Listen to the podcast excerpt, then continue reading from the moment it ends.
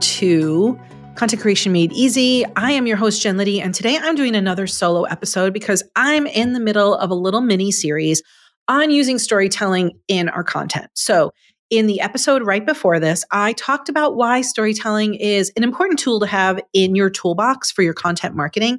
And I addressed the number one question that I get, which is how do I come up with story ideas or story topics?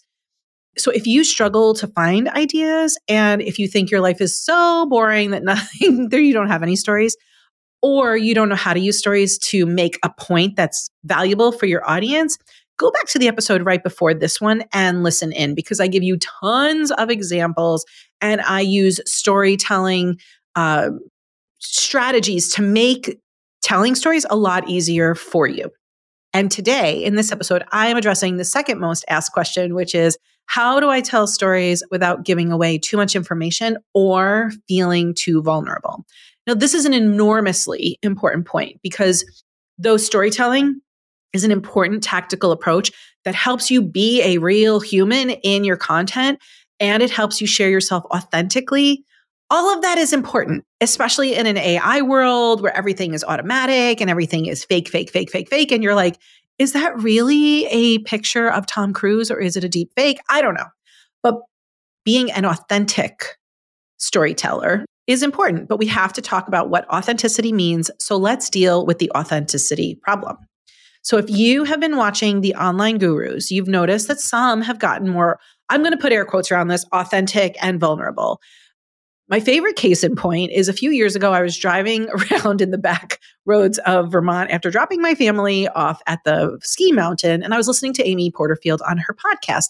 And she was talking about her weight loss and her journey and how her mom comes to help her make salads every week. And I was like, wow, this is like Amy Porterfield talking about her real life, not just marketing.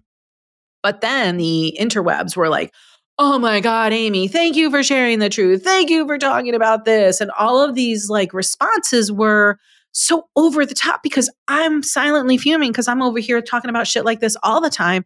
And I felt like, oh, now we're handing out trophies to the gurus who are being human now after hundreds and hundreds and hundreds of episodes where everything is professional and impersonal and polished and everything sunny all the time with unicorns and rainbows. So I had to kind of get over myself. And I thought I might have a bad case of sour grapes, which I might have. But honestly, I tried to look for the good news in this, which is the story that we can tell ourselves about what's happening with this shift is online marketing is starting to shift and our audiences are looking for us to be more relatable to them. They are looking for humans in their consumption of content. So that started me down a road of like, okay, how can we be more relatable and vulnerable? What does that mean? And how do we do it without like bleeding all over the internet and taking our audience into the mammogram room as we're like, you know, putting on the little napkins, we get our boobs squashed. Like that is not how I want to be vulnerable online. The other thing is, how can we be authentic without burning bridges and making enemies online? Because again, last year, I watched another big online guru basically burn her business to the ground because she had a lot to say and she was being truthful and authentic, but it was like really, really painful to watch. So, how do we tell stories that feel authentic to us and also safe to tell. So let's start by talking about some of the guidelines that I use for myself and that I help my clients with. Number one, we want to tell stories that we have fully processed through and are ready to share either for like, you know, they have some kind of value there or learning opportunity, they're a metaphor for something else. These are important to really think about because what's being modeled by us about what being authentic looks like is very different based on who you follow and your own personal level of boundaries and privacy, right? Does being real in your marketing mean that you have to expose yourself or look vulnerable and relatable? You know, I remember a few years ago, there were some people teaching like about vulnerable posts, which that's great. People love a good vulnerable post, but you need to have strong boundaries around it.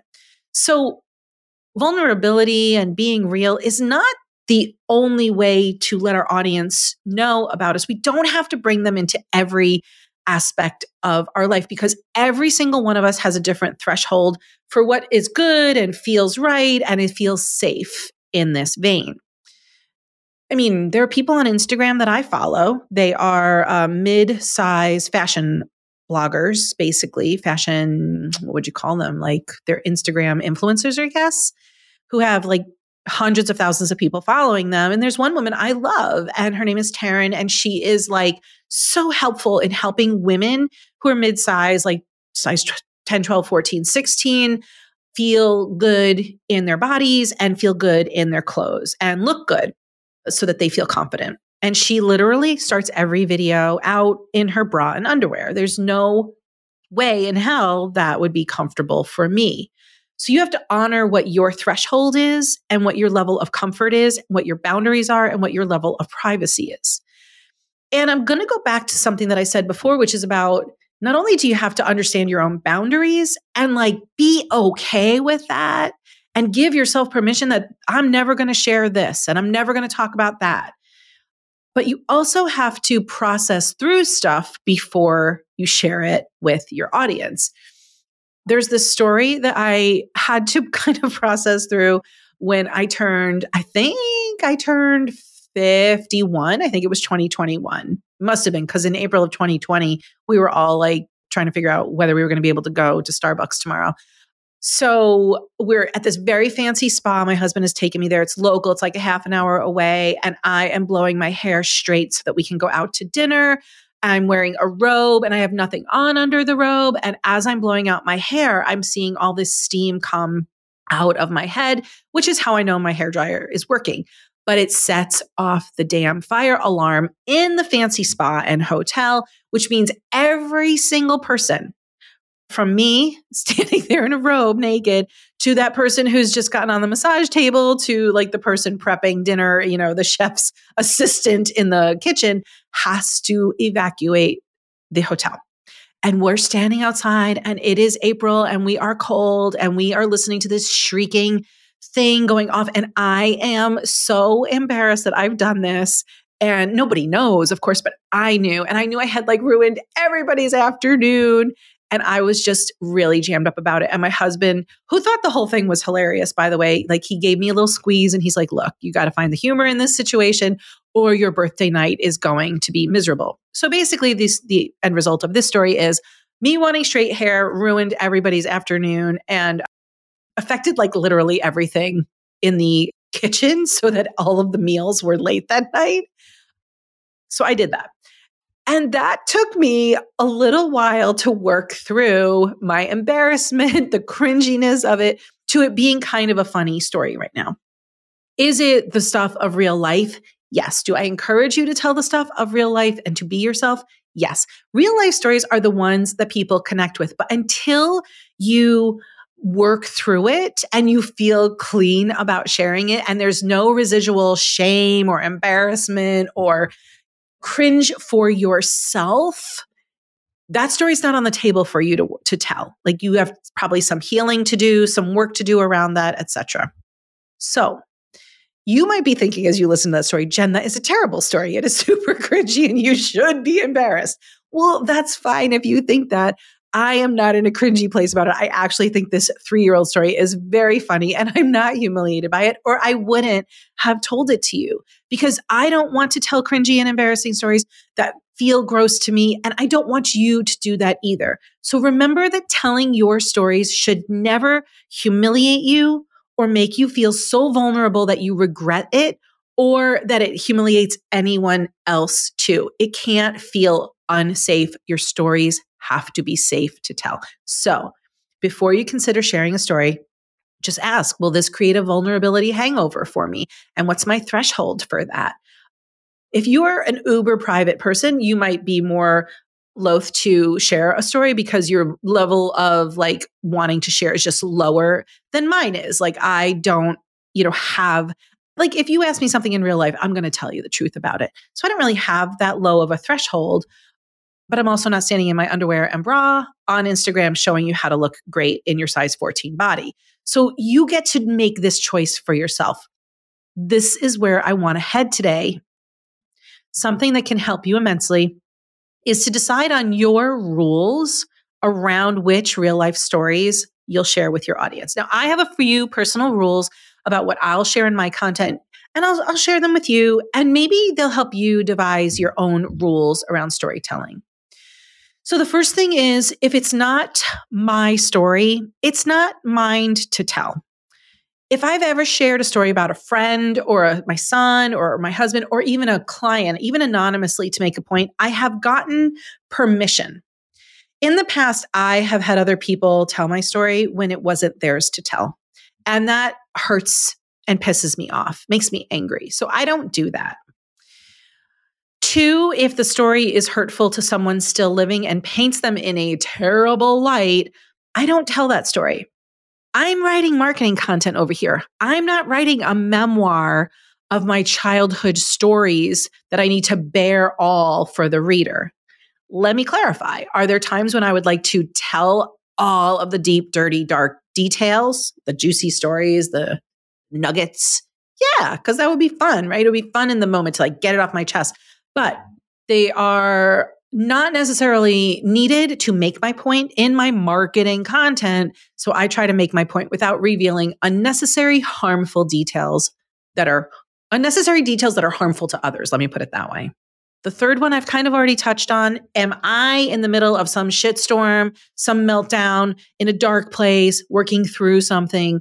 Well, that story is completely off the table until I completely work through it. And I do that because our audiences don't need to take care of us. So if I ever do share a story about some mental garbage I had to work through or a traumatic event or whatever, it's because I've already done the healing or the therapy or the recovery or whatever I needed to do to get to a place that's clean so I could share it from a perspective where you, as the listener or the reader or the consumer of my content, doesn't need to take care of me.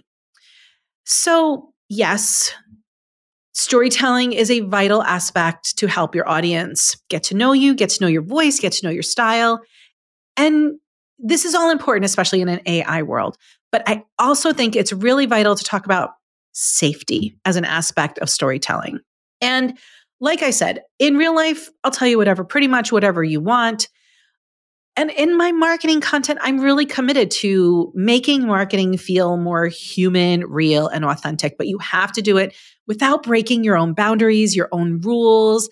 Give yourself permission to, you know, tell the stories it's a fantastic way to get your audience to connect with you and help them learn more about you while increasing their trust and their interest so that they can eventually, you know, they're moving down a journey with you so that they can eventually become potential clients or customers. But if being authentic and vulnerable feels scary and you're not sure how to tell stories that compel and connect, then make your list.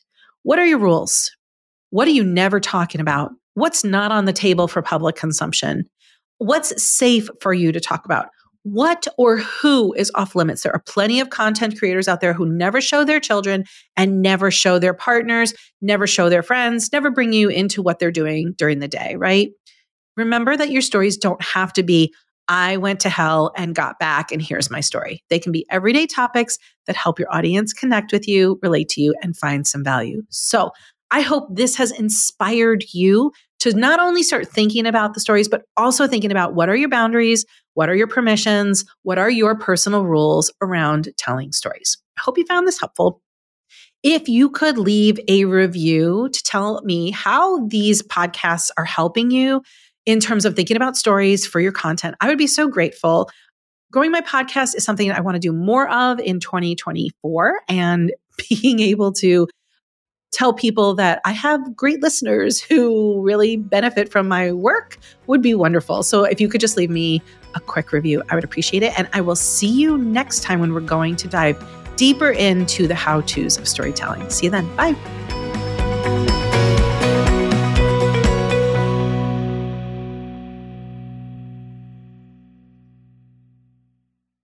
This podcast is part of the Sound Advice FM network.